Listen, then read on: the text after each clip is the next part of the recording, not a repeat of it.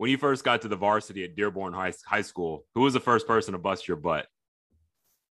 Um, I'd have to say a girl named Katie Czat, which I'm sure not many of your listeners know or have heard of her before. Um, I'm originally from uh, Detroit, Michigan. Uh, Dearborn is where I went to high school. Um, but I played against a girl, like I said, named Katie Czat. She graduated from Plym- Plymouth Canton High School. Um, I actually had to go back and Google her for a second because I was under the impression in my memory of this story that she was a senior and she just gave me the business and she was actually a freshman the same year as me so now i'm super embarrassed to even admit it um, but she ended up uh, playing her career at, ending her career at hillsdale college which is a d2 mm-hmm. school mm-hmm. in uh, in michigan and she i think she dropped 33 or 35 on me as a freshman we were both freshmen starting on varsity um, she was a i want to say six foot six one uh, small post player for them, which was pretty uncanny because I'm about 5'10. So, um, but she just, she had something different about her. Uh, like I said, she gave me about 33 or 35. I thought I was this cold freshman starting on varsity, and yep. she just really showed me that I wasn't. Um, and she went on to Hillsdale to break a bunch of Division two records. She was the Division two Player of the Year her senior year. And so at least it makes me feel better that we both went D2. So I went D2 as well. Um, but she definitely showed me that being a freshman on varsity, you, you you're you're nothing. Somebody else is gonna come around and, and give you the business. So that Katie sees that for me.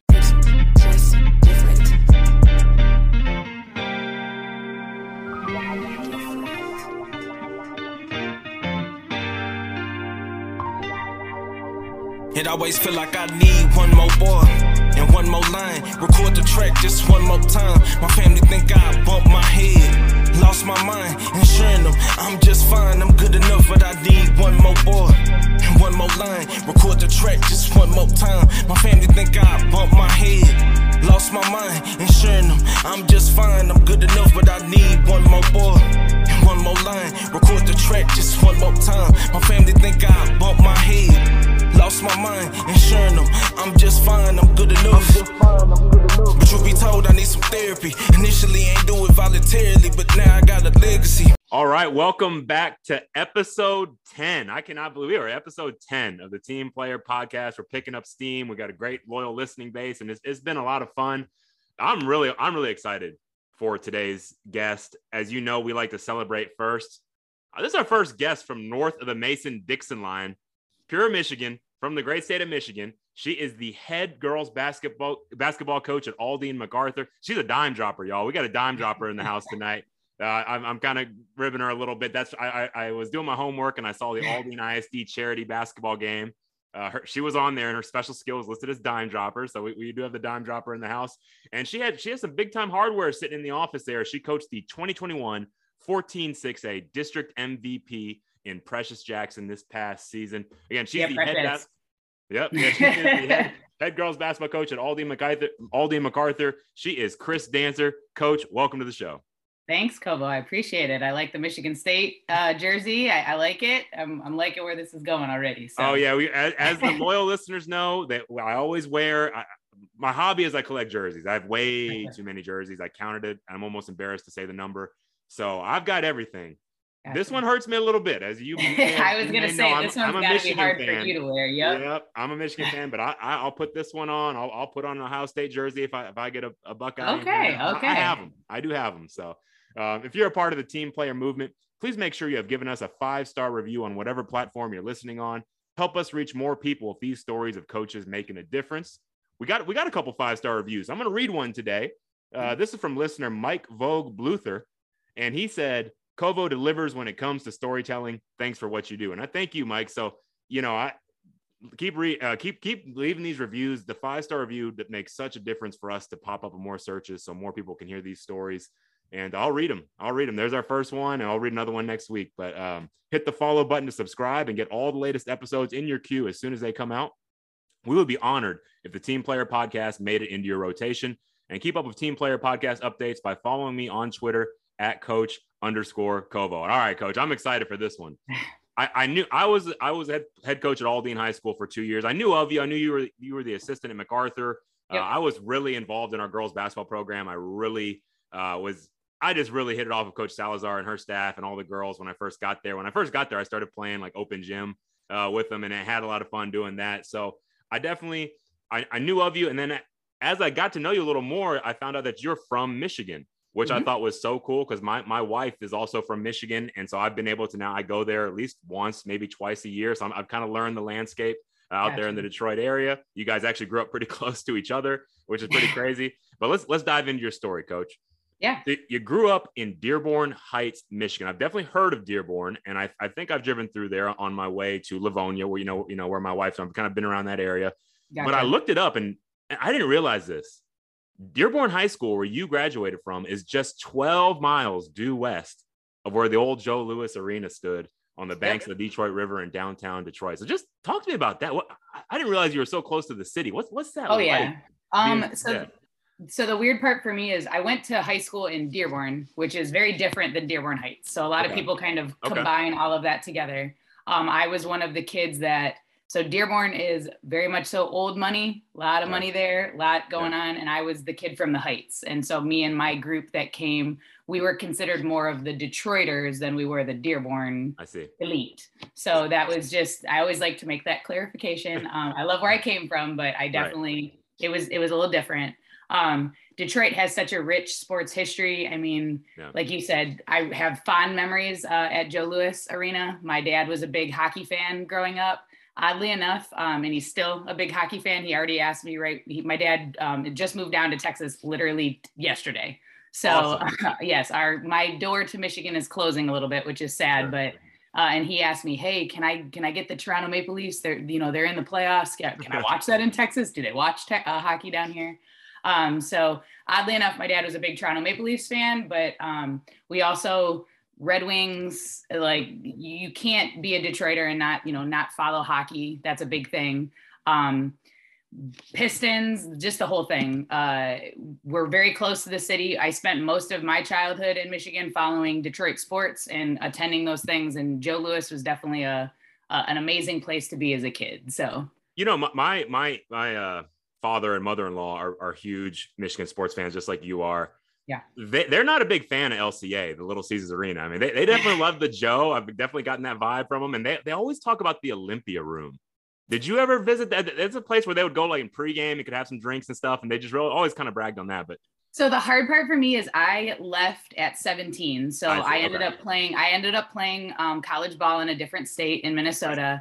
So I didn't really get to experience the adult side much yep. in Detroit until I would come back from college and, you know, come back in the summers and stuff. So I definitely did not get to frequent that. I'm going to ask my father though, and there I don't know if I want the answer to that question, but I will ask him um, if he's familiar with it. Um, I've only been to Little Caesars Arena once. It's amazing on the outside. It looks really cool, and just the the whole atmosphere of where you're at and what you're in, you know, in direct location to uh, was actually for a bowl game though. Uh, a few years back, my mom bought. My husband is a, a football coach, which you know, yep. and he, my mom bought us tickets to whatever Little Caesars, whatever bowl game was there.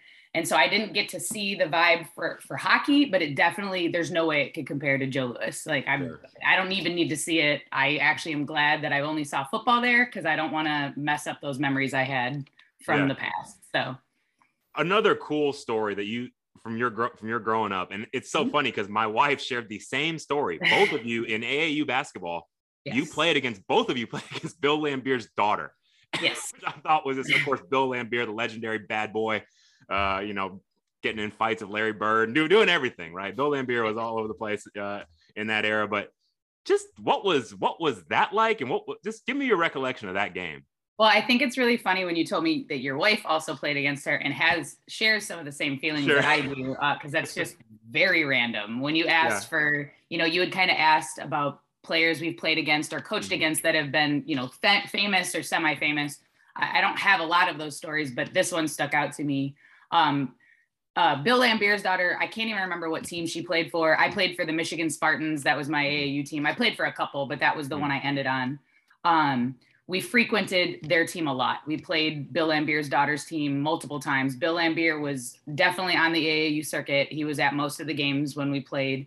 Um, his daughter very similar i want to say not quite like she's not punching people or anything but was a very physical player she was big she was a post player yep. i just always thought she was super overrated i feel like sure. once bill laimbeer would walk in the gym everyone would oh you know bill right, laimbeer right. you know sports icon in detroit and so she got a lot of the clout from that and i just felt like her game never really matched up um, she did not end up playing at Syracuse, so like oh, I'm really? not gonna. Okay, yes, wow. I'm not gonna knock you know where she ended yeah. up, and and I, I think she's still affiliated. She's I think a operations manager or in the in in the WNBA or something.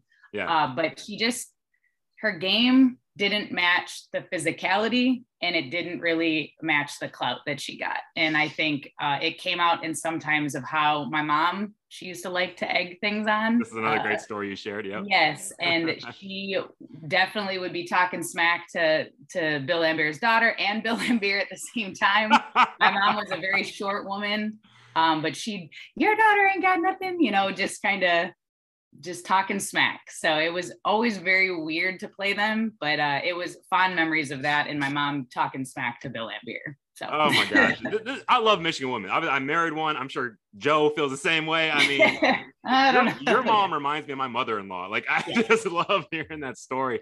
Um, that that that is great, and I will verify my my wife shared the same sentiment. So you're not alone. So Coach Laimbeer, if you're listening, I, I apologize. We're, we're not trying to throw shade. Just just no. sometimes it's hard to live up to the hype after yes. you know after NBA. Did not.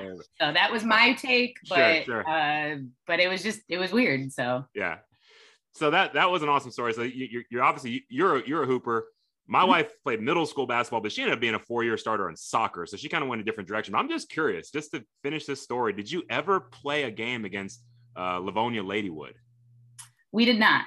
Okay. So I uh, in the public school circuit, I don't I don't ever recall playing a game. I we I did a lot of my so I started playing basketball through the Catholic uh, Church. Huh? So our in Michigan, the CYO, the Catholic Youth, Youth Organization, was huge. That's where most people started playing. Whether you went to the Catholic Church or not, yeah. like you yep. found a church and you yep. played there.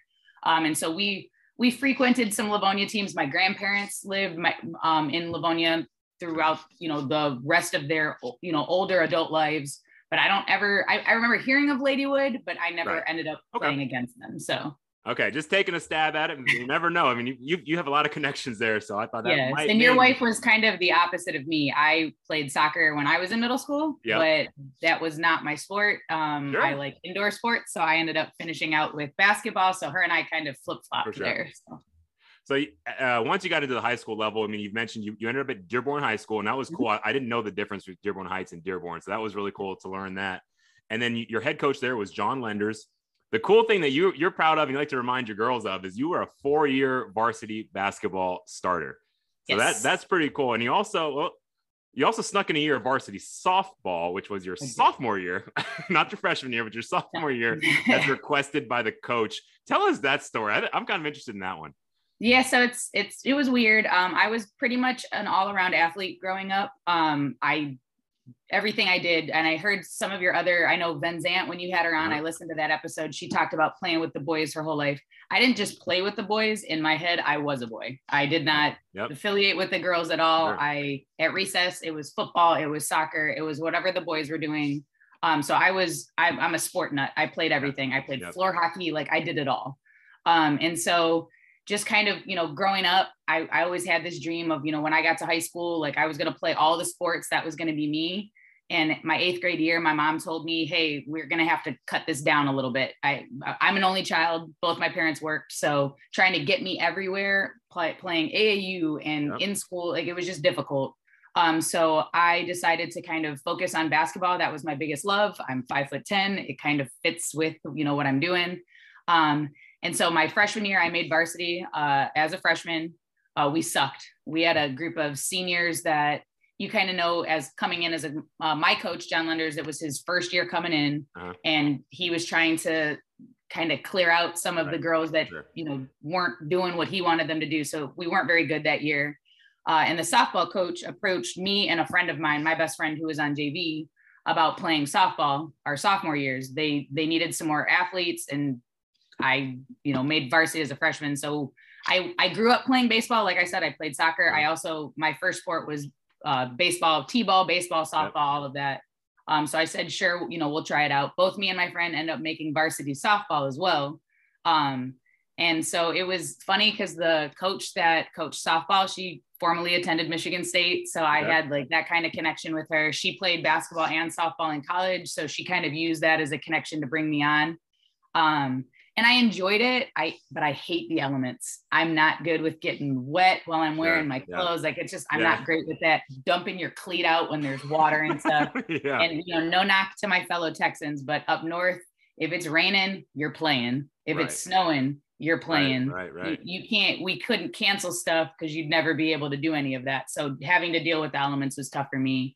Um, and so the act, and I didn't share this with you earlier, but the way she got me to agree to try out. Uh, she came to one of our open gyms one day and played with us, the coach. Mm-hmm. So she was like, "Hey, I'm gonna come out there, and if and if I, you know, if if I do well, you gotta you gotta at least try out." So she came out, she played, she came out and played with us. I thought she was really, you know, going after it. She actually uh, had a breakaway layup, and I went to go and block her and came down, and my chin split her head open. Oh my, my god, coach, the coach, the coach. the coach. yeah. Um, and so I felt really bad. She had to go to the hospital, get stitches, and so I decided I could give her at least a year of my time. And so that's that is awesome. So she kind of guilt tripped you a little bit into joining. Oh yeah, I that I because I split her head pretty bad. So yeah, I don't I know if you listen. Her, yeah, yeah. I don't know if you listen to the Earl Westbrooks episode, but he kind of reminds me of you. He was a multi-sport athlete. He he kind of just wanted to check check baseball off his list so he could try to win like Mr. You know, uh, all state gotcha. athlete. Yeah. And so he was a pinch runner. Okay. You know, like, but did, did you play a position in the field actually, or were you just? Yeah. Kind of so growing up, I was always, you know, I was always the best player on my team. So okay. I was the, the, catcher, and I'm talking wow, about growing okay. up. This is pre yeah. pre high school. Yeah. So I was the catcher, first base when needed, third if needed, shorts. Like I played kind of everything. And so I took a, a few years off in middle school because I really dedicated my time to basketball and soccer.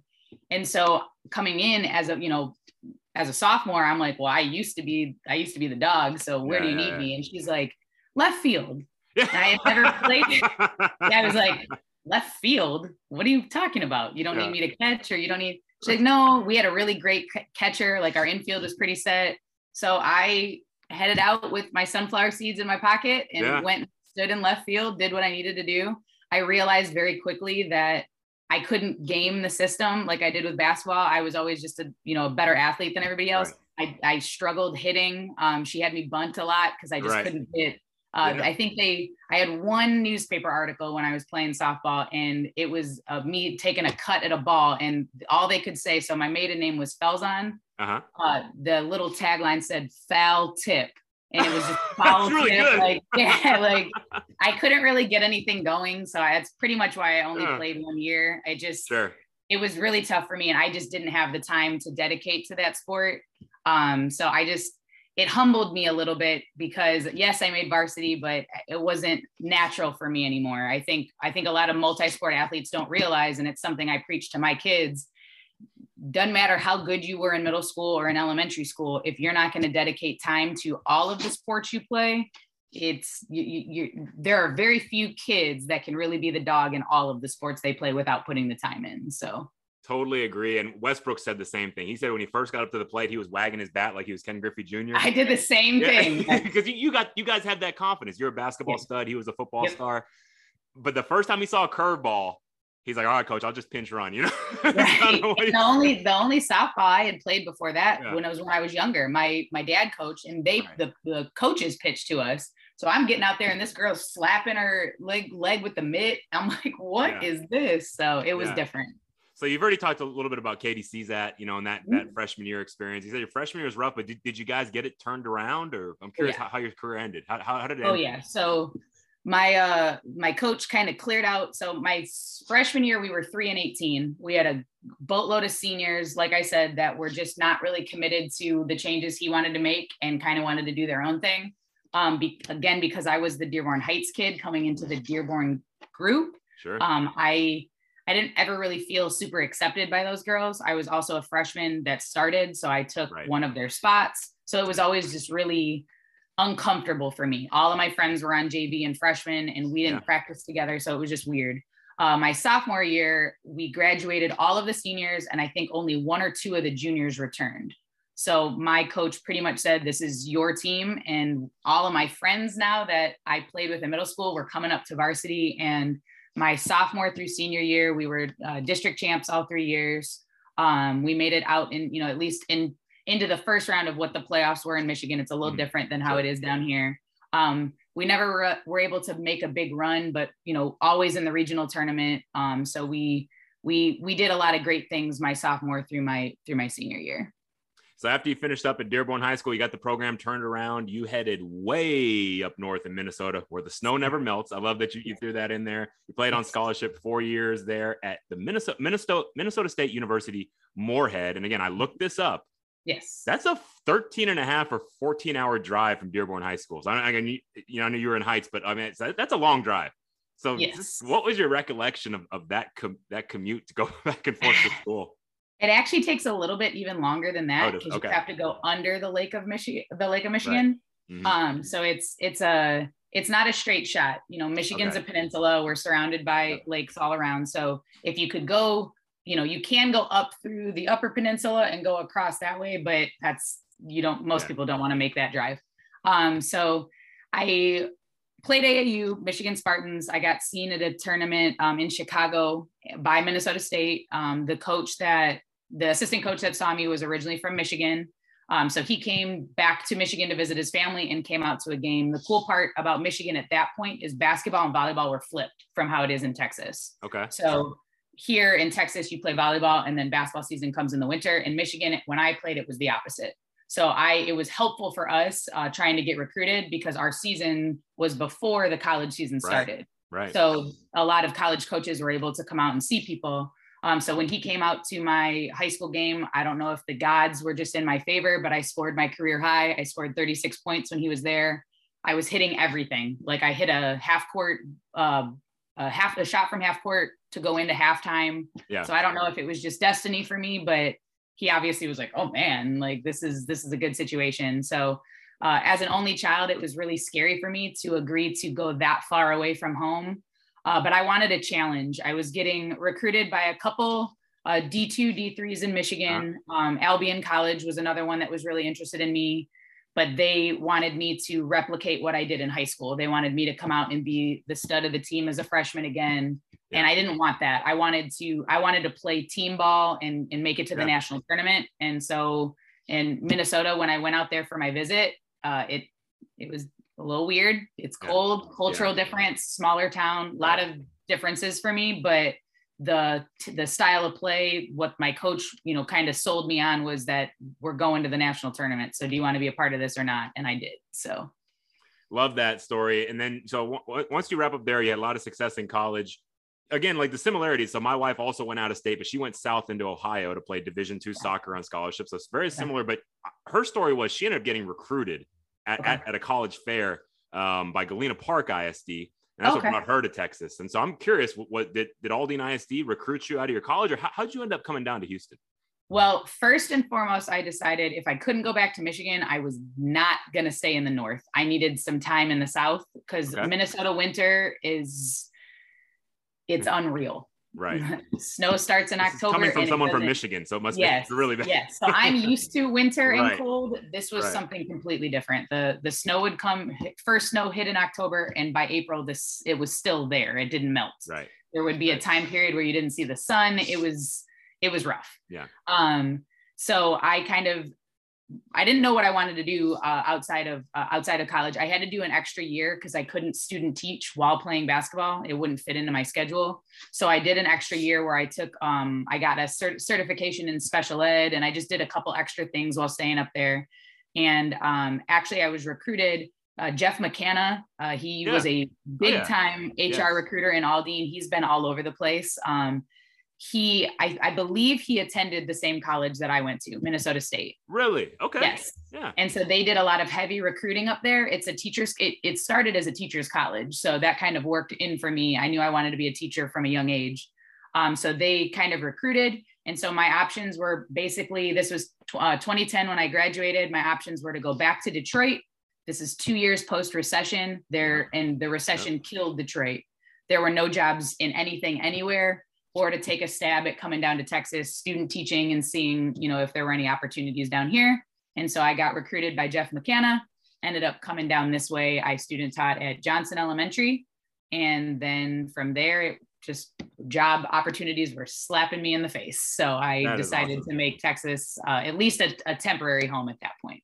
You, you, I, I, like that you brought up the recession because that's the exact same story that my wife shared. And I remember coaching down here. We would get so many, but the Midwest was really hit. You know, I've met so many people from Wisconsin, Michigan, Minnesota, Iowa. You know, yes. and, and they, they, are really good teachers and coaches. Like honestly, like yeah. we are spoiled because the best of the best are coming down here to further their careers. So I, I've, I'm, a, I love it. I, I, I hated that it happened for that right. part of the country, but I, I, for us, selfishly, it's been great. Um, so you you you've been in the MAC vert. Well, one more thing, I guess. You said yeah. you, you knew you wanted to coach your entire life, so that that'll make you no oh no okay. I knew you were going to ask this because yes. I've been listening to your show. Yeah, I knew I wanted to teach. Okay, I okay. Go on. Yeah. Yes. So I coaching was not necessarily on my radar. Um, I got a coaching um, minor. I did have a coaching minor in college, but I never since I was in kindergarten, teaching was always what I wanted to do. I wanted That's to be awesome. an elementary school yeah. teacher. So, and that was actually my route. When I was uh, recruited, I was recruited to student teach in the elementary. I didn't even have my high school certification. Wow. And there's not a lot of yeah. coaching opportunities when you're in the elementary school. Sure. So, teaching 100%. Coaching did not come until much later. Another team player podcast first another one that that's a really cool one too. What yeah. was it about the young? What was what was it about the youngsters that, that drew you there? I don't know. I've always, and it's weird. I'm an only child, so I right. I didn't have siblings. I didn't have you know baby experience. I just my son is going to turn one in just a couple weeks. Right. Um, I didn't have any of that with the younger kids, but I was I, am a big kid. It's what yeah. I am. You can ask my husband. You can ask my like my family members. You right. can ask my players at MacArthur. Yeah, I, I'm just I love joking around, having fun. I mean, I love the color. Like, there's just a lot of stuff yeah. that always has resonated with me. The only jobs I've ever had in my life have been working at summer camps, summer sports stuff. I've never done anything outside of teaching. I just love the idea of being around kids. I think it helps keeps us keeps us young when we're with kids. Um, and just the little ones. I, am super sarcastic, so they they would never get my jokes and stuff. But I I just always they thought I was funny. I thought they thought I was quirky, and so I just always wanted to be with the the younger group. So, and so surprisingly, you know, we, we, keep stats here on the show. You're you're the third out of ten that that I've knew. noticed that. So eh, that I find that interesting because I'm I'm bringing in the best coaches in the city. They're winning awards. They they have all district players. I mean, they're winning championships, and I just found that interesting. So whether you're someone like yourself that always knew, or you're someone that's maybe you're doing something else and you're not happy, but you love kids, it's never too late to start. So I always like to point that out. But you get here, you've been in the MacArthur vertical in Aldine ISD your entire career. You started at Hambrick as the assistant coach for four years. You even had to coach some volleyball in there. You know, I know uh, Caitlin Riley is a, a, soccer coach that we had on that talked about her softball coaching experience. So, what was it like? Did you feel like a fish out of water, or, or did you enjoy coaching volleyball? Um, it's funny because I actually listened to her episode her episode yeah. earlier this week, and it's weird how much her and I have in common just from cool. listening. Yep. You know, we're both from two different places, but just a lot of interesting stuff that we both have in common. Um, so I'm gonna have to check them out. Mm-hmm. Uh, coaching volleyball was difficult. I don't know much about the sport. Um, I was asked in high school to play volleyball too, but that's just volleyball was never a, a sport for me. Um, but I had really good mentorship. So Coach Janie Rodriguez um, was the head coach at Hambrick for many years. She she still works at the MOC. I don't know how Aldine hasn't named a building after her yet, but I'm going to keep working on that. Uh, she was the head volleyball coach there. A good friend of mine, um, Paula Fisher, was another coach there as well. And so I just kind of learned from them. They would kind of put me off to the side and had me doing like footwork stuff and um, some of like the more all around sport based things. And then mm-hmm. they would handle the, the actual like different offenses and stuff like that, that I, that I didn't really know. So I kind of did, I filled in the gaps for them. Um, so in, it's funny because now I'm you know, pretty close with Coach Eastland at MacArthur. Um, she's a phenomenal coach and she has won a lot of awards and done a lot of a lot of stuff at MacArthur. They're going on their third district championship, I think, second or third back to back. I know that. Um, and so it's funny because when we mix together now at the high school, she'll always say, "Hey, Danzer, you're going to go work on blocking." So they give me stuff that's very well in my in my uh, wheelhouse. So it was different and hard for me to coach that other sport, but you you have to do what you have to do when you're you know you're trying to figure things out and be a team player. So So after that, you ended up moving up to MacArthur in 2014, and you served as the JV uh, slash varsity assistant for 5 mm-hmm. years. And now you'll be moving into your fourth year as the head coach next season. Those five years as assistant, you served under Ann Fuller. Yes. And this is a kind of a cool thing. I mean, I, I, remember her from when I was at Aldine, and I was broadcasting your game against Nimitz this year, which is really cool. So two team player alums, yourself and Kendra Van Zandt. Yep. Uh, it was it was a great game. It's probably the best game you know that, that we had. And I saw Coach Fuller seated with your husband Joe and your son watching the game, and that just really resonated with me. Can you yes. can you talk about that kind of just that? It seems like a just a family relationship that y'all have, and what that means to you. Very much so. So I don't call her Coach Fuller. Right. I don't call her Ann yep. anymore. She's Nana now. that is um, awesome. And it plays on the Ann that's in there because that's her first yep. name. Um, yep. But she uh, Ann kind of she she reached out to me a couple times when I was at the middle school, uh, interested about me moving up, and it kind of goes with the idea of I always plan on working with younger kids. I never I never planned at being at the middle school or at the high school level. Yep. I was very apprehensive about taking that jump. She actually had approached me two years prior to me even making the jump to the high school. Um, and so I got really close with her at Mac. Uh, she was she's been my biggest mentor, you know, coaching wise. She's taught me so many different things. Um, and then when she decided to step down step down and go into retirement our our friendship just kind of blossomed from there. It's it's more than just a coaching relationship. Um her and i she always jokes that we're the same person just with a little bit of an age gap. Right um right. we wore the same number when we played in high school. Um we have a lot of the same just views on you know basketball in general and you know what we want out of the kids. And she's been really my only family member down here that i consider i know she's not blood but neither my husband or I are originally from Texas. And like I said, my dad just moved down here yesterday. Yeah. So we haven't had any family dynamic, but she, her and her wife, Susan, have kind of brought that to us. And now she just spends all of her time spoiling my son. So that is awesome. Coach yeah. Nana or just Coach Nana. Nana. Nana. Yep. yeah. That, that, that really just definitely stood out to me. I thought that was so cool just, you know, to see that. And, you know, another cool story you shared to me uh, back in 2019, uh, this is again talking about your MacArthur history. Here's some fun stories we can go through.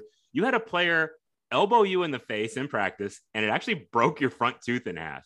Yes. Uh, and yeah. I, I, love to see you, you're still getting your run in, coach. That's awesome.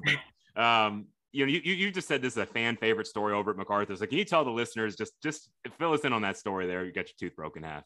Sure. So um, I am very intense with my girls. I don't like how I think I think it was Caitlin Riley that actually talked about how the one of the hardest things to to coach with you know girls sports is confidence. They a lot of them just lack that you know overall confidence that you know that that killer instinct, and that was has never been something I've struggled with in my life. right. So it's I kind of try to find a happy medium of I'm overly confident, and a lot of my girls are not as confident. So I try to find that happy medium when I'm coaching them.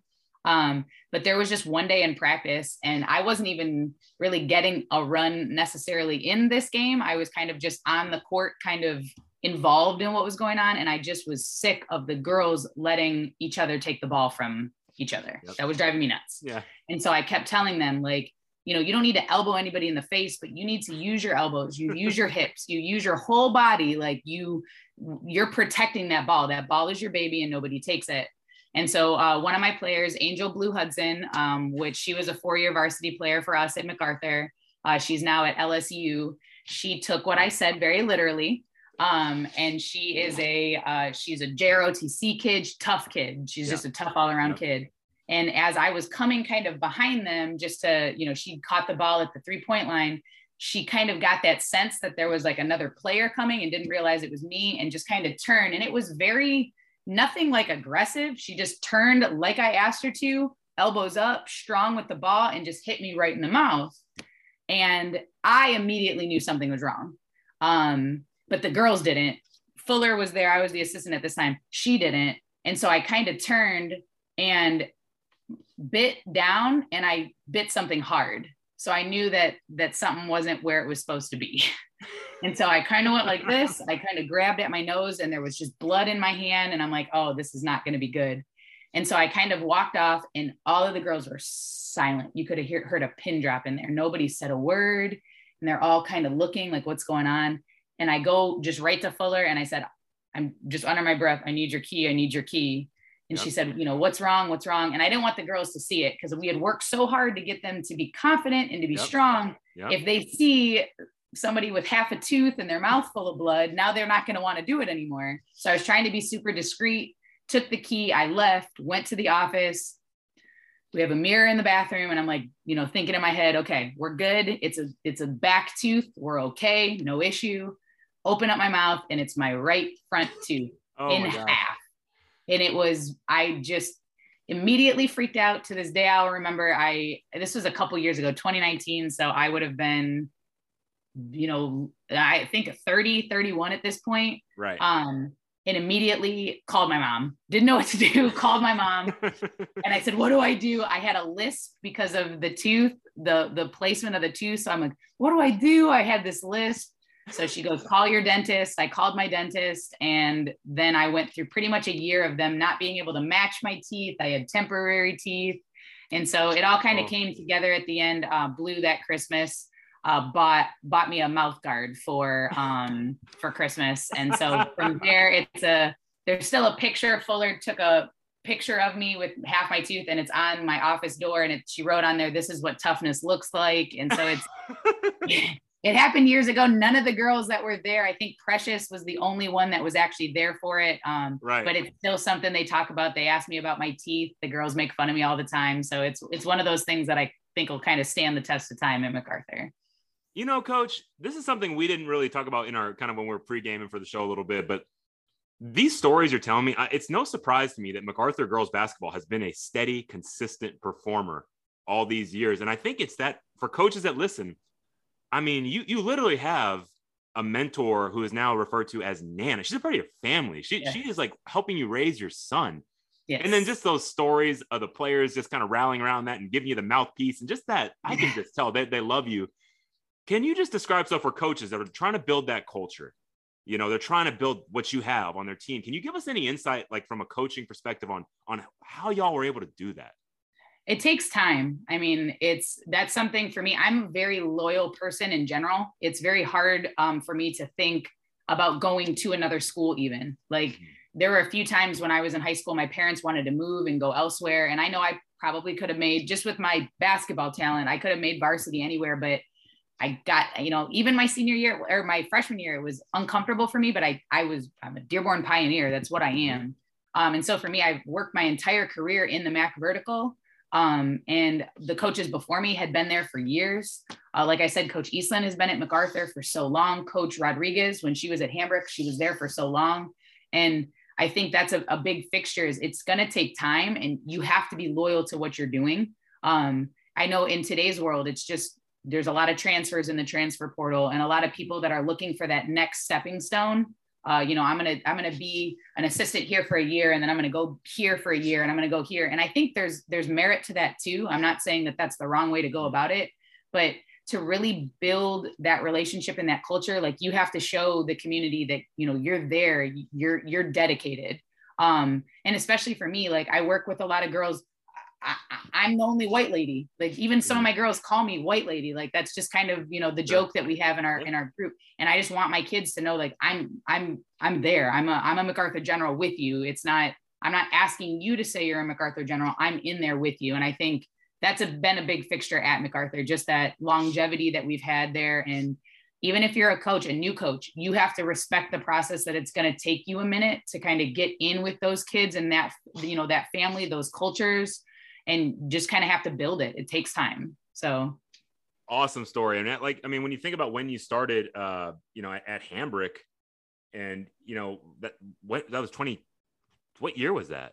2010. 2010, right? That's still, I was yeah. trying to do the math in my head there. So yeah. it's over a decade you've been in this community. Yes. And I just, I think that's so cool. It reminds me when, when I was at Aldine, we had a star player named Ja'Cory Howard. Okay. And he had, he was kind of like you. He had opportunities to go other places. We were right. struggling at the time, but I'll never forget. He told me he's like, Coach, I'm, I'm, a Mustang for life, and and he did it, and he finished, and he's a running back at Texas Southern now, and he's doing right. great. And I, I saw uh, Coach Ojeda post the other day. He, he came back to Aldine. He's walking around the school. I mean, he just he loves. I mean, he bleeds blue. You know, just like you bleed red there. So yeah.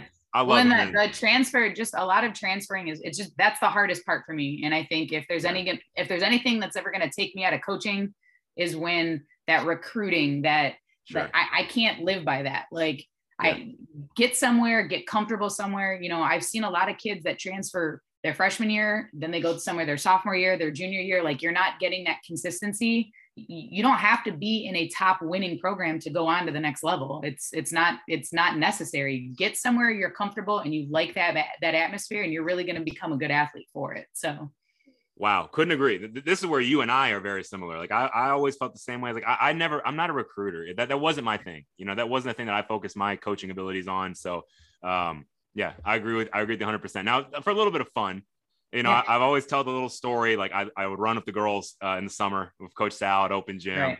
And I was like that old guy. I was like Jim Carrey, uh, like in the cable guy. Like I'm doing butt kicks and like I'm getting right, super sweaty right. and I'm boxing everybody out like an old man.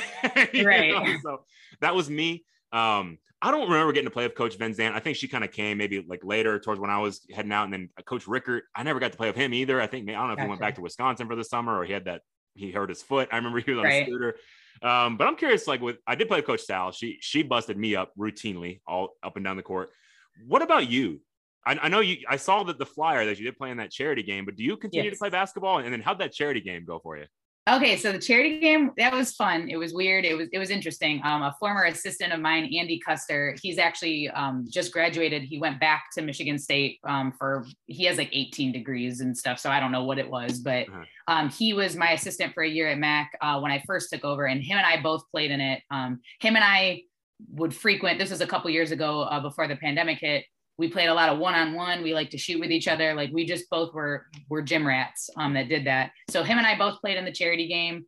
I now the i was not a natural point guard in college i was in high school but um, i don't have that same point guard drive like Van Zandt does. Um, but i i feel like i the the again the nickname was destiny because i ended up being on the same five man group with Dr. Goffney, who's the superintendent at Aldine. Yeah. I was wow. like, I'm not going to shoot this thing. I'm going to pass the ball to her and let her shoot go. it. Like, I'm not yep. going to do that. Yep. Um, but the charity game was fun. Um, I, for years, this was actually been my first year that I haven't really gotten runs in. Okay. Um, just because I started the year off on maternity leave. Sure, so I'm trying to get my body back into, you know, into, into it and kind of you know, figuring that out. Um, my assistant, my current assistant, Jasmine Cardenas, keeps giving me crap because our faculty uh, student basketball games on Monday, and she's like, "You got to play, you got to play," and I'm. I know me, I'm too competitive. I'm not going to just be able to stand out on the arc and ask for the ball. Like yeah. one of my girls talks mess, I'm going to want to lock her down. Right. And I just, my body's not where it needs to be. Need one off season, one more off season. Yes. I'm going to use this. This is my year to kind of, kind of take, take a break, but I'll, I will be back on the court very, very shortly. I promise you that. Oh my God. I, I love that. And I mean, that's one of the things I was talking about, you know, playing against Coach Salazar and somebody yes. like me that's I'm a football player that likes to hoop. And I'm not, I'm not right. great. I'm, I'm, like, I am like rebounding, box out, take right. Right. That's what I do. But like, I, one thing I noticed playing against Salazar, Coach Salazar, who's now the head basketball coach at Pasadena Memorial, I would give, be giving so much effort, just sliding my feet and like 100% max effort. And she was just so smooth yes. and was still getting buckets.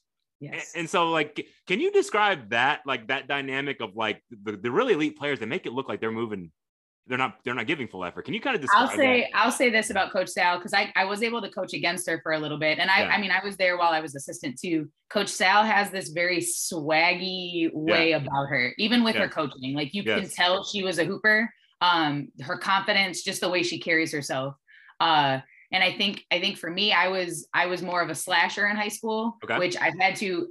I you know I can't be a, sl- a slasher in my I mean I'm in my mid 30s. I just had yeah. a kid, so I'm gonna have to you know figure that out. Uh, but I think it just it comes natural when you've played.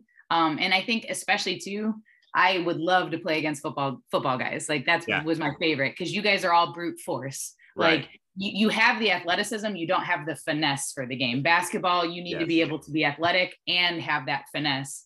Um, and I think the real elite players that never goes away. It's always there. I may not be as quick. My first step may not be as quick, but if I need to get to the basket, I'll get there. Or if I need to find somebody open, I'll be able to do that too. So I think it's just the cool dynamic. Um, and you know, my husband is a football coach. You know yeah. him. Yep. Uh, he was a basketball player in his younger days, so he has. It's weird to see him. He's a big guy, but oh, can, yeah. shoot the J. Like he okay. can do it. Yeah. Uh, but it's always a you know a fun thing for us. We compete couple summers ago, we played uh, the board game Risk. I don't know yeah. if you're familiar. Oh, yeah. and I just wiped him with that game. so, uh, the one thing that I always tell the girls, you know, I love football. It's it's a favorite sport of mine, but basketball players and coaches have to be able to think like this. In football, you have you have more time. You uh-huh. the preparation is there. You have more time. You have we're switching from offense to defense. Basketball, it's you got to go, and so that's I I wiped the floor with him because he couldn't see the strategy ahead of of what I was doing. So I love that, you know, and the last part about that story that I love, I just Dr. Goffney played. Yes. I did. I had no idea that that is so impressive to me. And I know her daughter, she's a, uh, she plays with Nimitz Cougars, you know, yeah. and I think that's just so cool. So really, really great story. And, and I think that, that her leadership in the district, you can just tell, I mean, she loves what she's doing. Obviously, yes, very much you know, so. she loves kids and loves the community. So that, that was really cool. Um, you know, I started this podcast because coaches were always my heroes growing up. I want to highlight the positive impact that coaches make in our communities and our young people. But I also want to speak not just to coaches, but to parents. Hmm. You kind of touched a little bit on, on the our culture moving towards is so much transferring. And I think may, maybe potentially parents can be involved in that. I, I now I'm a broadcaster, you know, right. and, and I, I, see sometimes I see I see good examples of parents. I do sometimes see bad examples of parents and some of the things that they're saying in the stands. So my question to you, if you were talking to a parent, now you are a parent, you said your son's turn, you know, turning one. So yep. for parents, I just became a parent last Friday. So congrats. Talk, yeah, thank you so much. So th- talk to me and, and all other parents is what can we do to make sure that we're giving our kids the best athletic experience, not doing anything to take away from that? Yeah, I think I think there's a lot. I mean, I've seen I've seen super supportive parents. I've seen parents that aren't really in the picture. Um, kind of the one of the big themes that I have in my program, and it's important that I, I I share with the kids, but I share it with the parents too, is not letting your circumstances become excuses. And I think that's big for us. And I feel like you know just the, the biggest thing with with parents is not allowing their kids to make so many excuses in life and so just you know a big one is uh you know I, I i didn't do this or you know i got in trouble here okay so let's let's work on it let's process it um it's it's even when our, our athletes get injured you know a, a, a roll of the ankle which used to be a very minor thing a normal thing for basketball is now oh my gosh, I got to take you to the doctor. We have to get right. x rays now immediately. I mean, we have two amazing and full time paid trainers on our campus. Let them take a look at it. Um, I think we're so quick to make excuses for for so many different things and and not want to push our kids to be uncomfortable. Um, it's it's a it's something that I, I see more and more every year. We want kids to be happy all the time, and I think that's not realistic. And we're not allowing our kids to have to deal with things that are going on in their life athletically, injury wise, school wise. You know, we, we, everyone wants to come and rush to their aid so, so fast. And I think that's what I would kind of tell parents is don't make everything an excuse right away. You know, injuries are going to happen. Let's process through it. Um, you know, if, if your athlete's not happy with my coaching, then let's talk about it. I mean, I, am not perfect. I'm more than willing to hear feedback, but we need to talk about it, not go and complain to somebody else or anything. Um, so I think that's just the biggest thing is we, we don't, it's not always going to be perfect. And no matter where you go, you're, there's, there's going to be something you'll find to complain about. So just don't make your circumstance an excuse, uh, be able to process through things and just be tough. It, it, that's going away, I think, in society in general. So I love that. And, you know, hosting this show, uh, so, so many times I see these great coaches have the similar mindsets. Yeah. Last week, Aislinn, Gar- Aislinn Garza talked about how important athletic trainers are. Yes. And how really good they are at their job. And they're professionals. Parents need to understand, like, you have you have professional trainers there at your disposal. Yes. Use them, right? You know, yes. uh, Carmen Solis Martinez is, is a club volleyball coach. She said, you've got a club volleyball coach at your disposal. So don't make an excuse just because you don't play club. You know what I mean? So I like yes. that. And then you're Caitlin Riley, who you said you have so much uh, in common with. She she said the same thing. Like I'm an open door policy. Right. If we have problems with playing time or the position, please talk to me. And I, I just I just love seeing you know th- those parallels there. So uh, you said you live in a sports dominated house. Another reason why I really like you and Joe, you, you guys remind me so much, my, my wife and I. Uh, you, you, you said you pretty much watch anything that has a competitive edge.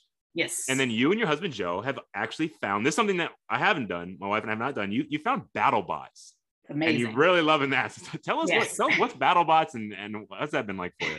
So it's mainly my husband, um, but he got me involved in it. It's it's a TV show about robots that fight each other. It's yeah. it's our competitive nerd yeah. thing that we were interested in and it's it i've heard of it before uh, i mean i've seen it before but it the, the sport has I, I don't know if you can call it a sport, but I'm going to call it a sport has grown. And so the the 2022 tournament, they call it the battle for the nut. You win this giant like bolt and nut Yeah. if you win it. Yeah. Um, and it's just these these men and women that you know put together these fighting robots. They go into this big like arena and there's weapons and fire and all Yeah. of this different stuff. And so I think um, both Joe and I would watch it Thursday nights. I'd have to check the channel sci-fi probably or, or one of those channels, but Joe started watching it and then we started recording it and then it just became kind of a fixture. And it, he, you know, Blip was his favorite this year, or there's different ones. I, I liked Huge. There was a, a robot called Huge. And so we would kind of battle it out and try to guess which one was going to win. And we turned pretty much everything into a competition. If television shows, we, I mean, we used to during the pandemic, we would get bored. So we would take uh, my dog's tennis balls and see who could try to hit one into our neighbor's garbage can across the street. Yeah. We turn oh, anything love it. into a competition. Oh, I love that. Yeah. Now, I mean, Joe, Joe, someone kind of like yourself was in a different vertical than what I was in. So I definitely knew of him. I'd see him around, you know, with, you know, Yes. exchange and how you doing, all that kind of stuff. I know Coach Delgado, who was the AD when I was there, just Yes. really loved your husband. I mean, I, I do recall he would talk about Danzer quite a bit, like just how Yeah. impressed he was, you know, with your husband, Joe Danzer. And so one thing I didn't necessarily know this, but I could tell by looking at him. I'm not surprised Yeah. at all that you shared this with me. Joe competes in strongman competitions Yes. and his brother competes in the Highland Games, which I have heard of those. I know they're like in Scotland, I believe, is you know, it's kind of just brute strength, like throwing a stone or things of that Yes. nature. Yes. Um, so those dominate your schedule as well. So can you just talk to us about your, your husband doing the, the you know the strongman or, or the, the, the uh, you know um, Highlands Games type style competitions? Yeah, it's it's actually really cool. Um, it's another thing that he's kind of brought me into. Uh, I remember growing up watching the World's Strongest Man when it was on. That's one of Mhm. those sporting events where it's you don't really know when it's going to be on, but all of a sudden on E ESPN you're seeing these dudes lift trucks and stuff. Um, so I've always been interested in, in all of it. Um, I I like to work out and lift weights. I do CrossFit in my spare time Uh-huh. uh, when I when I have time. Um, but he, you know, he he's a lifter. It's what he does. We have a, a he built a little gym in our garage. I think you had mentioned that in a Yep. previous episode. We did as well. Um, and he just and it's his it's his kind of safe space. It's where he gets to go and decompress. Um, he started by doing powerlifting. You know, your bench, your deadlift, your squat. Mhm. Um, and I think that just got it got repetitive and boring Sure. for him. Yep. Um, and so, it- like I said, his brother's big into Highland Games. His brother's a strength and conditioning coordinator um, for the Oh. U.S. Army um, Oh, wow. out in That's North. Carolina. yeah. He's been at a few different um, few different colleges as well, and it's just a passion they both have. And so I think Joe wanted to explore it. He's done, I want to say five, six competitions now. He just did one two weeks ago. He has another one coming up on Saturday. And it's a lot of fun. It's stuff you don't normally see. It's, you know, lifting stones and, you know, doing a yoke carry. Uh, I think uh, two years ago, he got first um, in the, uh, it was a truck pull. It was a, a Yeah. don't quote me, like a, a one ton truck or something. And he pulled it in 16 seconds, something like that. So it's, Yeah. it's interesting and it takes a lot of time and dedication, but it's really fun to be a spectator and a supportive person in that. So Very cool. I've, I've also done the CrossFit, as you know, and so I'm, I'm a big fan of that. A- Aislinn Garza, you know, was a former heard, yes. CrossFit own, Mhm. box owner. So that's pretty cool that a lot of us, I think those of us that, that have that competitive background, yes. we gravitate towards CrossFit because it makes us feel like we're on a team again. It's like, yeah, and I'm a team sport kid. I'm not. Yeah. I cannot push myself by myself. If there's not someone else there, I'm. It's going to be a waste of time. So I need. I need someone standing next to me, and so I can try to beat them. I have to have that. So not to dive too much into your personal life, but I think our listeners love these stories because we've had some funny ones here on the show. Uh, you know, I, we have Caitlin Riley slid into her husband's DMs. That was a funny one, right? We know you, you listened to that episode. Yes, Uh, I did. Aislinn Garza, her husband slipped into her DMs, but it was a mid 2000s, so he sent her an email. So, is there any kind of funny story on, on how you and Joe, uh, you know, you, you and Joe got together? Yes. So actually, there would be no way to slide into anybody's DMs. I Joe just recently got, I think, an Instagram account or maybe Yeah. Twitter. Uh, so he is not a social media guru. Um, he's just recently started using that, so that would not have been an option for us. Um, we actually met when I first came down to student teach way back in the day at Johnson Elementary. He was the in his first year as a PE teacher there, um, and I was student teaching. Uh, and I uh, had finished my student teaching section, and they were paying me to sub on the side at the school. Um, and so I very daringly agreed to do kindergarten one time, which I will never ever do again. I love young children. Not kindergartner. Uh. um, and the kindergarten class they had me covered. There was this one student, which I will not use his name, but he was, I, I, I don't, I don't even know how to describe him in a nice way. I don't know if you're allowed to call a kindergartner just a, a terrible kid, but sure, terrible. Yeah. um, he was punching little girls and yeah. stealing crayons, and we went out to recess, and he just ran away. And oh, wow. you know, again, I, I, wasn't a certified teacher at that point. You, do you follow the little kid on his own or the 16 other little kids you have over here? Right. Um, so I was really disheveled by the end of the day. I was walking the kids. Um, we were about to go to lunch, and Joe saw me in the hallway, and he said, "Hey, you know, you doing all right?" Yeah. Um, I'm like, "No," and he he knew exactly what class I was covering for, and so he said, "Hey, let me take this boy. You guys have PE rotation later. Let me take him." And then I'll uh I'll I'll wow. take them off your hands. So yeah. left, we went did our other stuff, ate lunch, um, came back to PE rotation about an hour and a half later, and I saw the little boy standing on a yellow dot in the gym, not moving, yeah. crying. And so I was like, what's and he saw us and he goes to come run at us. And I heard this loud voice from the back and just yelling out his name and said, Don't you move till your class gets in there. And he stood right yeah. back and so basically, Joe saved me from a kindergartner. Yeah, that is uh, yeah. great story. Wow. Yes. I mean, yes. So we didn't we didn't yeah. start dating right away. He was in a relationship with someone else, and I was doing my own thing. But our friendship kind of blossomed from there, yeah. and yeah. That's a great story. I, that that may take the cake. I mean, that was yes. so. I was honestly so sweet of him to see you struggling and to do that. Oh, and I was struggling big time. Yeah, so. no doubt. I mean, I always I always got a good vibe whenever I interacted with them. So it seemed like seemed like great guys. So really happy for y'all and, and you your, you. your, family. You, you, got you have your son uh, turning one years old. So just really happy to hear that. Now, before we go into the some of the sports teams that we all of our gotcha. fans like, I I got to selfishly ask because I'm a broadcaster and I, I work Aldine ISD mostly. So selfishly, I got to I have you here. I have to ask about some of your players. I yes. got to talk about Kendra. I got to talk with Kendra Van Zandt, talk about Niaja Vance and Anaya Richard Holmes and some of the players that really stood out to me. Well, for you, it starts. It started with your two seniors, right? I mean, I, I yes. we found ourselves saying the names Precious Jackson and Thaslin Payton a lot. So, can you just kind of talk about for a team that was a pretty young team, but had like two senior yes. kind of stalwarts there? Like, what, what did that? What, what did they mean to your program? They were everything this year. Um, I've been lucky to have a uh, you know a post dominated team for the last couple of years um, even when Coach Fuller was there as an assistant, we've always had at least enough height to work with um, to give us that post presence. Um, and for me, I was not a post player growing up, but I played in college. I played with girls that were six foot four, six foot five. So I've learned how important they can be to your program. Um, Precious was a four-year varsity starter. Uh, we just honored her for being. Um, we we had our banquet a little late this year, but we just honored her for being the 14-6A district MVP. Yep. Um, and we shared some of her career stats. She was 12 points shy of a thousand career points. Oh wow. She did break um, uh, the thousand barrier for rebounds, but the minute she wasn't able to come to our banquet, she had she's had a concussion. I've been letting her play in our spring league with us as she prepares for the next level, and she got a concussion. Um, and so the minute she heard from her teammates that she was 12 points away, she was texting me, "Do I get a COVID year for high school? Can I come back? I knew I should have played." So she was just she's one of those kids that's incredibly passionate about the yeah, game. Yeah. Um, but not just that, she wants to coach in her future. And so that's oh, what's that's been awesome. cool. Yeah, yeah, it's been cool because I've been able to share that with her. Um, just kind of building, you know, she wants to coach. So she's always telling me, coach, you know, Nimitz ran a zone this time. Can we do this? Like she wouldn't even let me do my job. She was already watching film before me. She was telling me, coach, I think we should do this. I think we should do that. And it's, you don't get that from players very often. Yes. Um, so she's gonna she's gonna definitely be missed. Uh, like I said, she was you know a huge cornerstone for us. Not only was she a post presence, but the last two years we've worked her to be able to get out to the three point line and shoot it, be able to drive and play as a guard, bring the ball up the floor. Um, she was our leading three point shooter this year and last season as well.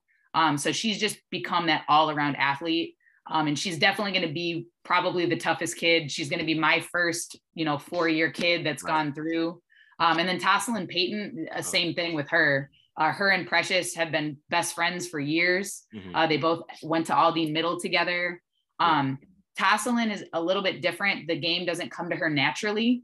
And so we've had to kind of, you know, change up her game a little bit and make push her out of her comfort zone this year. And she did that. So replacing the two of them is going to be hard. They both, um, Precious averaged a double double all four years in high school. Um, and then Tosselin, we were able to get her when Precious was being double teamed or triple teamed this year. Tosselin did her part. So gonna have to rework some things because I got some big shoes to fill at MacArthur for next season. So I, I, love hearing that, and I, I apologize to Tosselin. I, I, was saying Thaslin the entire. Time. That's okay. Season. No worries. This, Everybody talk more with the coaches, so, so my, yeah. my, apologies there because she she was awesome. Said that name a lot. Um, but I love hearing from coaches so often, like the star player. When I, I always like to ask them, like, so what were they like? You know, because I always want to know that. Ninety nine percent of the time, they say Kobo, they're great. They're yes. just how you just you know. And so that's why if any players ever listen to this, like the ones that make it, they have great attitudes Okay, yes. so like just oh, the, that, the, the, the, attitude problems a lot of times aren't the players that are that are stars that are driving your teams. I always just like to point that out. And then I think any conversation of your team is not going to go very far if I'm talking about the Rebolledo sisters. Yes, you oh, know, yes. and that, that's something that they're they're they're twins, they're sophomores, and they're amazing and yes. their brother is also a, a, a, star on the football team, a defensive end, uh, you know, yep. for the Generals football team. So really a cool family dynamic. I, I do see him come to your games along with their, their family. They yep. sit right there in the center court, which yep. I thought was really cool. So just talk talk to us about the Rebolledo twins and what they mean to your program. Yeah, for sure. And just one other thing to your point about attitudes, I wanted to share this, you know, with you and your listeners too. Um, we do a, a, special thing at our banquet where we have certain awards that only the girls can vote for. So they're not just coming yep. from the coaches. Yep. Um, and for the last two years, Precious has won best overall teammate as well. There you go. Um, and generally, you don't always hear about that from your best player. Sometimes sure. it can be standoffish or but she's been like the mama of the team and so yeah. that's just something like you said you can be the the best athlete and the you know the go-to person and also be a good teammate at the same time so i just wanted to share that with you thank you for sharing but um the, the sisters they're they're something else yeah um i've never coached twins i've wanted to coach twins my whole life just the idea of having that package deal. Yeah. Um, when they first came back, so they attended Legacy last year um, as freshmen. So they weren't, you know, they mm-hmm. had left Aldine for a little bit. When they came back, I, I I didn't really know how this would work, not just coaching sisters, but coaching twins. Um, mm-hmm. and we had some growing pains with it this year. We had to have a couple conversations post game where we let the girls kind of just share how they felt. Um, what I've noticed from both Nicole and Renata is they're incredible competitors. Yes. They have very high goals for themselves. I've never seen this from kids their age at that age yet. They know what they want to do, they know where they want to be um, and they're hard workers. And so I think for them, the hard part is they they don't bicker, but they are they're hard on each other. Right. And so I think it, it catches the rest of us off guard because it's you know you don't want teammates kind of going at it, but they're sisters. It's a different dynamic. So we've had to adjust to that. Um, it's also been very interesting in seeing both of them and how their game is so different. You know, you see twins face value and it's hard to tell, you know, who's who, but after working with them for a year, I definitely can have that vibe of I know what Renata's strengths and weaknesses are, and I know what Nicole's strengths and weaknesses are, and we're really working to to kind of help them improve. So, but they're going to be fun to coach and, and watch, especially for the next few years. All right, now we are to the favorite teams portion of the show. You said you love college hoops in general. You'll watch any game you can catch, but your team, your main team is the Michigan State Spartans mainly basketball. You have, you have Coach Izzo out there, mainly basketball, but you some football, you know, sprinkled in there as well. And he, I love how you put it this way, Coach. You put not proud to publicly say it, but my Detroit Lions.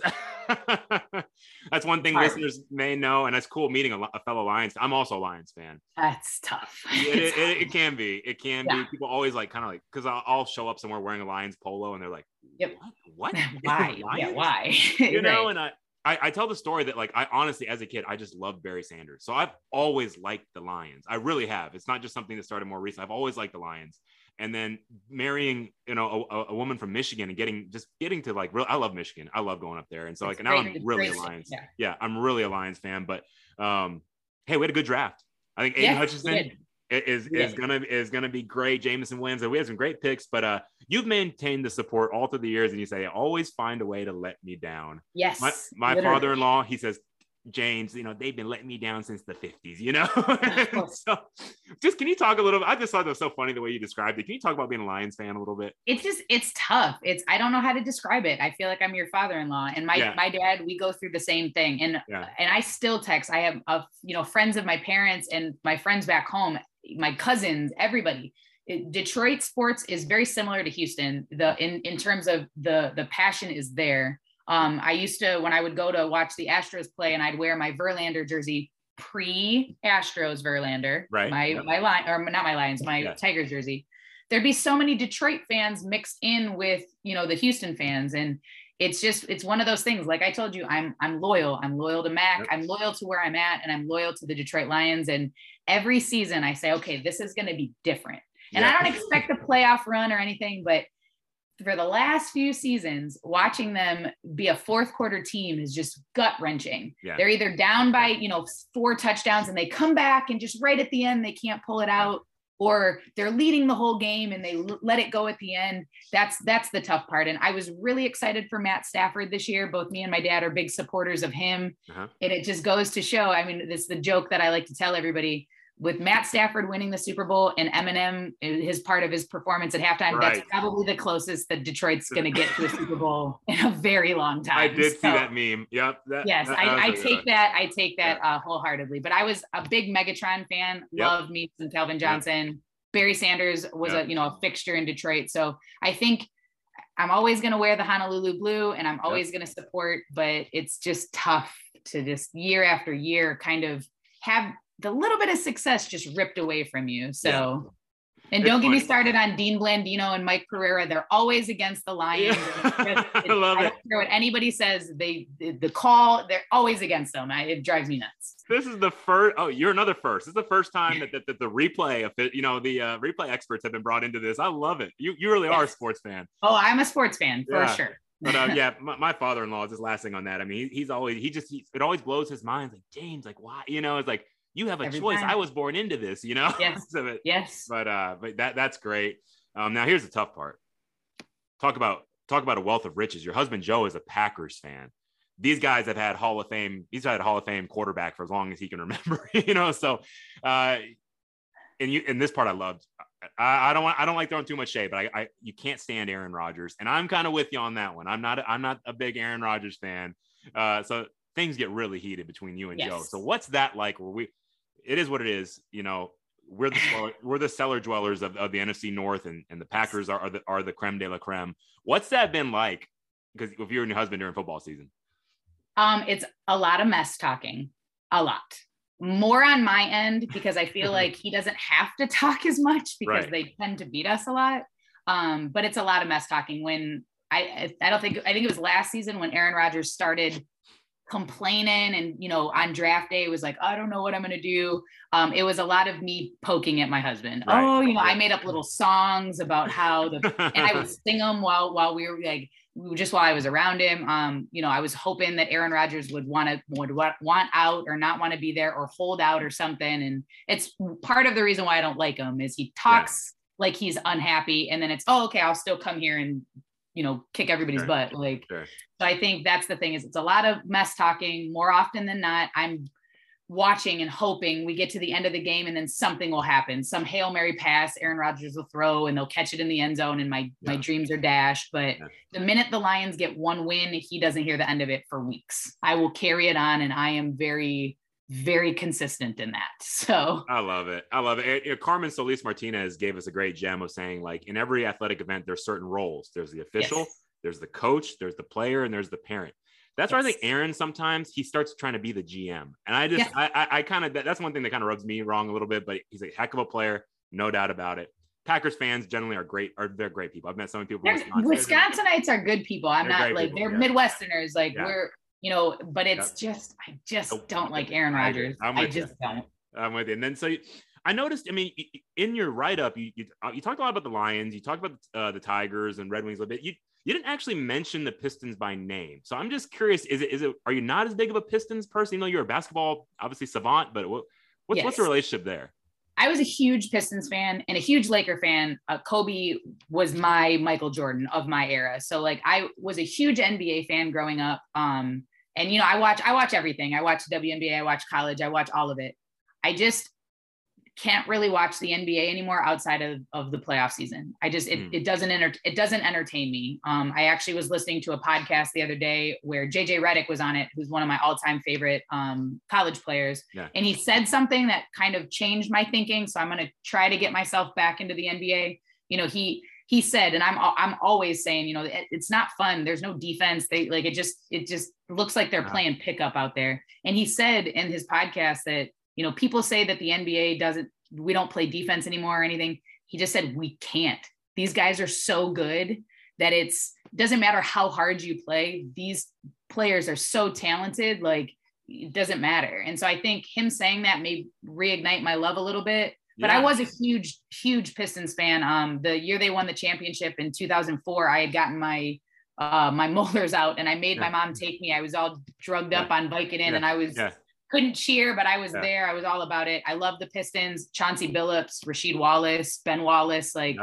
um Tayshaun Prince, like that. I was yes, I was all into that era. And like I said, big Laker fan because of Kobe. Mm. I just have shied away from it. I prefer the college game. I think there's more strategy behind sure. it. So sure. I just don't follow it as much. But playoff season, I'm, I'm into it. So shout out JJ Redick. I love that you yes. brought that up because I, I was watching him on first take the other day.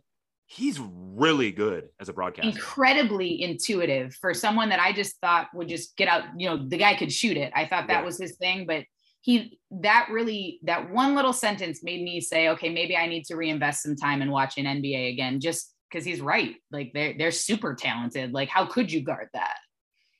All right we're about to play start bench cuts and we have another first we have a first sponsor coming on here. So our start bench cut segment is brought to you by our good friends at mvp marketing group. That's a turnkey marketing solutions for schools and now the, the, CEO of this company is a good friend of mine. I worked with him at my, my day job at Daktronics. And now he's started all he's struck off and started his own company. His name's Mike Voglar. And the thing I always like to say is the proof is in the pudding.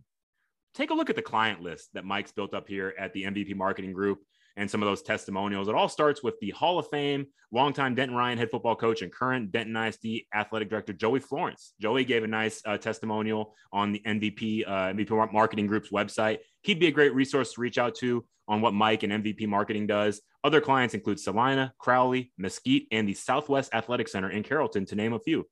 So, just if I'll, I'll kind of sum up what they do. Basically, whenever, for instance, what I do, my, my job is like if if Mo Campbell Center decided to go buy a video board for you, and you, so you had live video at the Campbell yeah. Center. What I do with Daktronics is I help the school find sponsors right? Gotcha. And that's what I would be doing. That's what Mike does for school. So if you're looking to put together like a marketing plan to attract sponsors, he's your guy. He takes care of the sponsors, make sure they're getting everything they need. So it's, it's something that can be really stressful and tiring. So Mike's there to help you. So I would recommend reach out to him if you have any any coach or AD listening. If you have an interest in a marketing plan, just give him a call. I'm going to put his number and email in my show notes. He, will talk with you, and if it, if it works out and you want to do it, just say that Coach Kovo sent you, and he'll give you he'll work up a, a little discount there into your deal. So thank you, MVP Marketing Group. But now we're going into start bench cuts. This is a fav- this is a fan favorite of the show. I thought this was cool since I've had Kendra on, you know, and she she's like she she is a point guard through and through. You heard that episode. Like a lot of what her life revolves around is it's like a point guard mentality. Yeah. You're a dime. You, you weren't always playing point, but you're a, you're a dime dropper. You know, as I saw, you know, from the uh, from the charity games. So I thought let's ask the same questions. So I was really curious to compare you and Kendra Vincent's answers here. So we're going to do a point guard edition of start bench cut. This is the first one I asked her. So okay.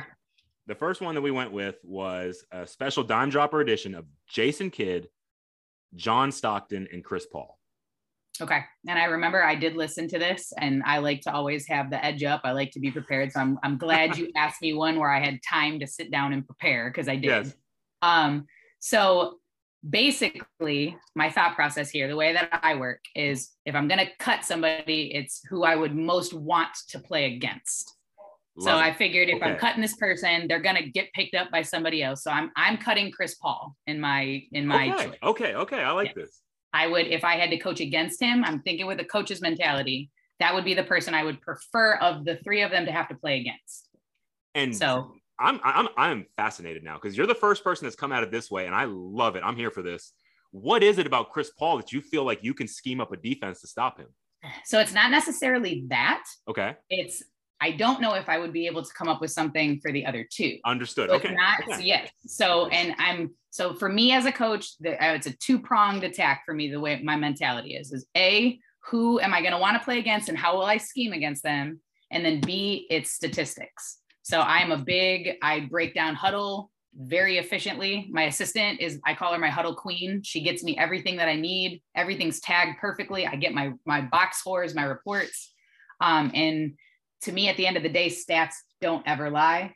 Yeah. I'm pretty sure John Stockton is the NBA leader in assists and steals. He is. And I want to say right. Jason Kidd was number two in both categories as well. That I don't know for sure, but could, okay. could well be true. I know Stockton is number one in both. Okay. I know Stockton's number one, and I want to say Kidd was number two, or at least at a certain point in his career was number two. And so for me, this the the the it's all about stats. And if I'm not gonna, if I can, I'm not gonna be able to stop the two career leaders. I'm gonna at least have to look at the guy that's third or fourth or wherever he is. So I would definitely go. I'm gonna start John Stockton just okay. because of his, you know, just who he is. And then Jason Kidd's coming off the bench. And I will say, I'm gonna give my shout out to Jason Kidd. He was one of my favorite players in the NBA. And so I know I, it's hard to have to put him on the bench, but he's at least not getting cut. So this was cool and and you and Kendra are in agreement with your starter, John Stockton. And I, I will say, just coming into it, I figured most people would rank Stockton third out really? of that group. But Kendra's Kendra's take on it was, hey, I'm I'm a I'm a pass first point guard, and that's she was like, this guy is racking up these ungodly assist numbers, like that. Yeah. That's appeal that would appeal to her. But so John Stockton, and I talked about in the podcast, like I listen to Knuckleheads podcast a lot. Right. I've heard Gary Payton, the, the former Supersonic great, talk about John Stockton, and he said he said John Stockton was the hardest person he ever had to guard, and that's over Jordan. And, and, I, and, and yeah, it does. It, and I think everything you ever hear about him, or if you watch any documentaries or anything, everyone says he's the most underrated point guard. And I think yeah. those sleepers are the ones that you want on the floor. They're the gamers, and sure. he's gonna he's gonna do whatever needs to be done to win the game. And I just that that era of basketball, I love you know, I was young for a lot of that, but I love watching those highlights. I love going back and, you know, kind of seeing all that. I saw the tail end of his career. So I just, I think I agree with Van Zandt. Yeah. We probably aren't always on the same page with stuff, but I agree. That's one right there. And it's funny. I think the media maybe doesn't like Stockton because his game isn't flashy. Right. You know, it's not. It, but, but, of uh, there's what's that quote? You know, the best, uh, the best ability is availability. Stockton right. never missed games. He played 82 no. games routinely. Right. I think he only missed maybe like like three or four games in his entire right. career. So, and that's the last thing that the Nuggets talked about. Like you, you may see him on TV and think, oh, little white guy, little short shorts. right, right. But he was an athlete. The Nuggets always talked about that. He, his legs were rocked up. He was strong. Yep. He was physical. So I, interesting. So yeah, you and Kendra both feeling the John Stockton love. So you, you guys had CP3 and Jason Kidd flips. So maybe you guys in the offseason can kind of talk about that one and see. Yeah, I'm a little older than Kendra too, so I feel right. like Jason Kidd's more my era. Under, yep. I, I, love CP3. Like I, I, he's a great point guard, but I think that's I'm just a little bit older than her, so I'm going to give the edge out to to Kidd. So one more point guard, one more one more for fun here. Steve Nash. Okay. Uh, yeah, Steve Nash, Penny Hardaway and John Morant. So now we're going like really more into the present here. So I know you maybe you're not as into the NBA right now, but John Morant's right. kind of taking the league by storm. So Steve Nash, Penny Hardaway, and John Morant. Okay, so I like I said, I watch. I'm watching playoffs. So okay, I'm gonna do it. I know Ja's hurt right now, but and right. I watched him in college. That it insanity. Um, so yeah. I'm definitely starting Ja. So I'm gonna go completely away from my other, yeah, you know, kind of my my consistent, like you said, yeah. availability out of Stockton. I just like watching Ja. So yeah, he's gonna amazing. he's gonna go in the game for me. I'm gonna start him. Um, I feel like you can't cut Penny Hardaway. Like I can't, and I don't want Van Zandt to be mad at me. So yeah. I'll, I'll, keep him on my bench, and you know, Steve Nash can go play soccer or one of the other sports that he frequented. I love it. Do something different. So you and Kendra that, were my answer on that one. You and Kendra were in lockstep on that one. She started Ja, she benched yep. Penny, and she cut Nash. Yep. And, and, and she was hurting to do that. It hurt her to, to cut Steve Nash. He's two times. tough. I mean, I feel like you can't. There's not ever like to do something like this is just you're always gonna be going against somebody. You have to. But I I'd say Ja is just super exciting to watch. He's he he may be another factor why where I along with what JJ said maybe give the NBA another another shot. So. All right, coach. This has been fun. So much fun. Uh, please take a moment if you enjoyed this. I know I sure did. Give us a five star review again. That drives us up the charts so more people can hear these stories that coaches making a difference. Hit that follow button to subscribe and hear new episodes as soon as they come out each week. And follow me on Twitter at coach underscore Kovo for all the latest team player podcast updates. If you're digging the show, we want to hear about it. Hit us up at teamplayerpodcast at gmail.com. And then we lift up our own inside of Team Player Nation.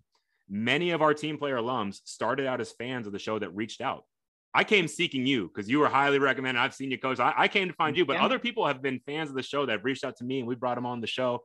Um, as always, the cover art and music for the Team Player podcast is provided by two of my former players I love so much. The cover art is by Kaiser St. Cyr. If you need any work, again, teamplayerpodcast at gmail.com.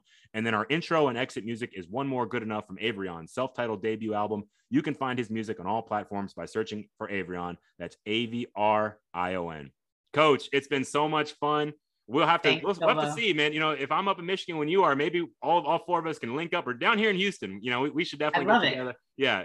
Really enjoyed having you. Big thanks again to our guest, Chris Danzer. Thank you so much to all the team players out there for your support, and we'll catch y'all down the road.